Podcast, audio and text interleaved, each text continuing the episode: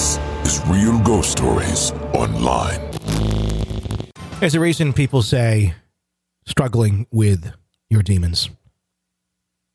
People oftentimes, when they are struggling with what one would loosely call their demons, it can get very dark. It can get very disturbing. It can get very scary and very dangerous. You can imagine in a prison facility, there are many people struggling with their demons. In our next story, we hear from a mental health professional who went through a very traumatic series of events. A relationship that was built with a patient, hope that was there for a time, and then traumatic news that brought that patient to their end. And then for some reason, that patient returning with a message for the doctor and almost seemingly torment for those who walked in her footsteps. Take a listen.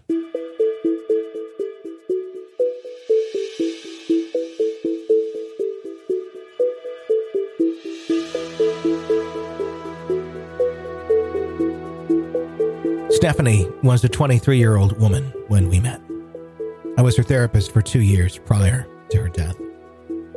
During that time, I discovered an intelligent, sensitive young woman that while guilty of her crime of drug trafficking, she was a kind person, was also quite traumatized and broken.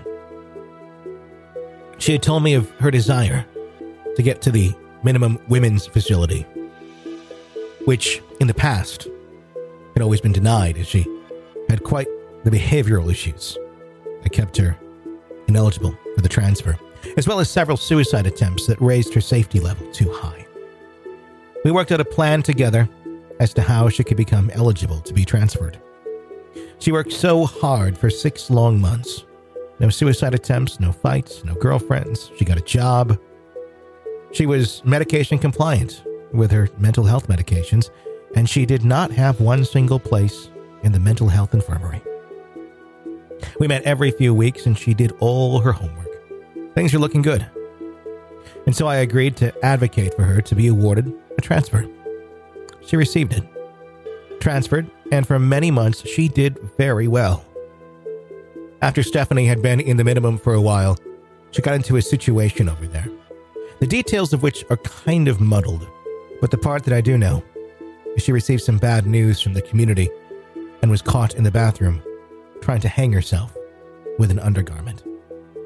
The mental health infirmary was full, so she ended up being placed in the segregation unit in a special cell outfitted with a camera for observation of suicidal inmates. During the time Stephanie was over in the minimum, the mental health practitioners had all been assigned to different groups of mental health clients in the facility, and I'd been placed in the segregation unit. So when Stephanie came back over, I was assigned there. During rounds, I tried to check in with her, but all she gave me was a wave and denied wanting to talk. This was not unlike her. It was not unusual in general that people did not want to talk right after being placed.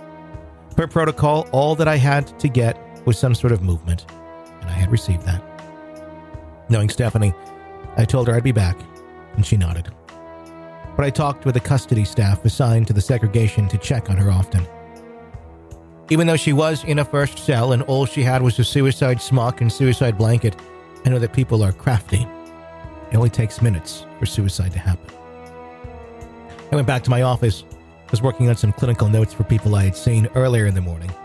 We all have walkie talkie style radios, and we have them on loud, so when calls come, we can report to where we need to go.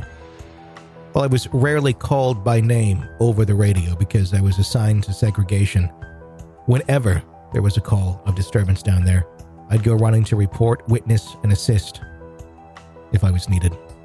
Suddenly, the radio began squawking about sending extra officers to segregation, a call to medical to report with a medical cart and a call to lock down the facility directly, which is always done so that everyone is accounted for, to minimize interference and to allow personnel to attend to the emergency without having to deal with anyone else. Immediately, my ears perked up. Shit, I thought. My mind went into the recall of who was in seg at that current moment, and I remembered that Stephanie was in there. The hair on my arms goose pimpled, and my heart began beating out of my chest, and I ran. I waited impatiently, pacing back and forth in front of the segregation door, waiting for control to open it and let me through. Medical right behind me. They finally let us through, and then through the next two doors, governed by control, I was breathing hard and thought my heart would explode as if we ran toward the cell where Stephanie had been placed. As we neared the cell, I could see a river of crimson coming from beneath the door and slowly spreading into the common area. My heart squeezed in my chest and I could feel my hands go sweaty. I've learned not to show my emotions on my face, which is important in corrections because there's always someone watching you. In this case, you can bet that everyone else in the unit was watching this from their windows. I could hear some of the other inmates screaming at us to get Stephanie out of the cell. What's going on? Stephanie, Stephanie. Incarcerated people are usually victims of appalling trauma, and incarcerated women tend to make family like bonds with one another. They become very attached to one another, and Stephanie had many friends in the institution. So you can only imagine how the women are watching this and freaking out. Anguish screams filled my ears, but for the time being, I had to stand below, off to the side and watch. The amount of blood was unbelievable. I had never seen so much blood, not even when I had once walked into two rival gang members slicing one another up in a cell. The viscous liquid was splattered all over the walls and ceiling, and seeped across the floor. Stephanie was covered in dark rivulets of blood that seemed to be bubbling up out of her body from everywhere. I could see it running down her leg from her upper thigh area in a red river. I saw something glint on the bed, but then my view was obscured as medical officers picked up Stephanie's body and placed her on a gurney other medical staff had brought. They whisked her out of the cell area, and I followed, making bloody prints on the hard, shiny floor as all of us had Stephanie all over our boots. We rushed her to medical. Someone had called 911 by this time, and paramedics were on their way. One officer had shoved his hands into the large wound on Stephanie's leg, where I had seen the cascade of blood coming from. He desperately applied pressure, but the blood was seeping through his fingers and continuing to flow off the gurney and onto the floor. I stood next to her head, which she slowly turned towards me. She smiled Hi, Miss Poole. Thank you. Her face was a mess of wicked slices, blood oozing out of the lacerations. My stomach churned, but I wasn't leaving her. Against protocol, I reached out to touch her hand in the act of some sort of human connection in the chaos. She squeezed my hand lightly, and she let it go. Her blood smeared on my fingers. There were officers calling for more bandages to stop the bleeding, other medical staff directing the paramedics as they ran into the medical unit. I watched them, feeling as though I was kind of having an out of body moment. I looked back at Stephanie, her eyes met mine. Then she was gone. The beautiful light slipped away.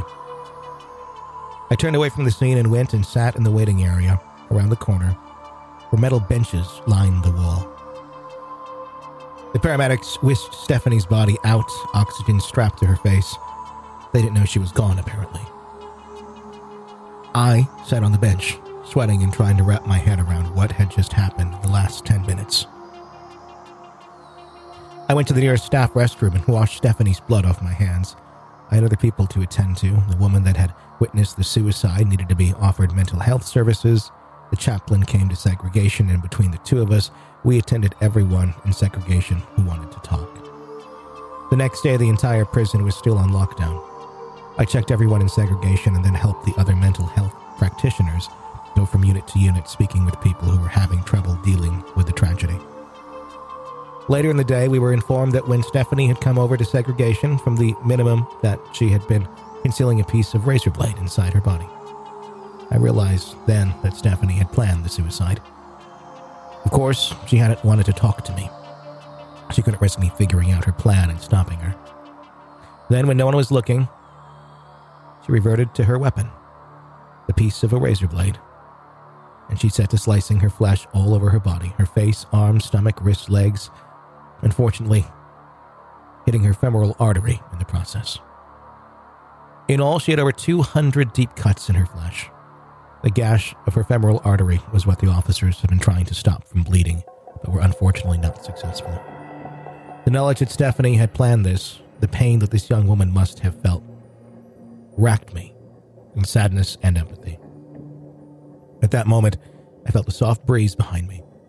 My hair on the back of my neck stood up, and I heard a whisper It's okay. I'm okay now. My eyes caught movement to my left, and in my mind's eye, could see a mist whirl around once up towards the ceiling and then whoosh out the office door. I shuddered reflexively. I got up and walked out of the unit to take a walk for just a minute. In the weeks following the suicide, every time an inmate was placed in the same cell where Stephanie had been, they woke up in the middle of the night screaming and had to be placed in a different cell. About a month later, someone was placed in the cell who was found unresponsive in that cell. This person had somehow cut her wrists and hidden herself under a blanket, and by morning had lost enough blood to be unconscious. She lived, but when I interviewed her and asked her what happened, she reported that she could hear Stephanie in the cell, and that when she had asked to be moved, no one had listened to her. She said that during the week, when she had been in the cell, Stephanie's constant chattering and commands to kill herself had made her so nuts that she had indeed tried to kill herself to escape the torment. I talked to staff that had been working in the unit over the month after Stephanie's death. Three of them divulged to me that they had seen great dark shadows in that unit. One officer had transferred out of the unit but refused to talk about why. Following the newest attempt, custody working in the unit stopped putting people in that cell until the chaplain could come out and bless the cell itself. The cell was blessed, repainted, and after that, no one reported any further activity. But for the rest of the time that I worked there, I'd walk past doing errands and morning rounds. Sometimes I'd catch movement out of the corner of my eye and feel the slightest breeze on my face. I don't know if it was Stephanie or not. But I would always smile and whisper, hello.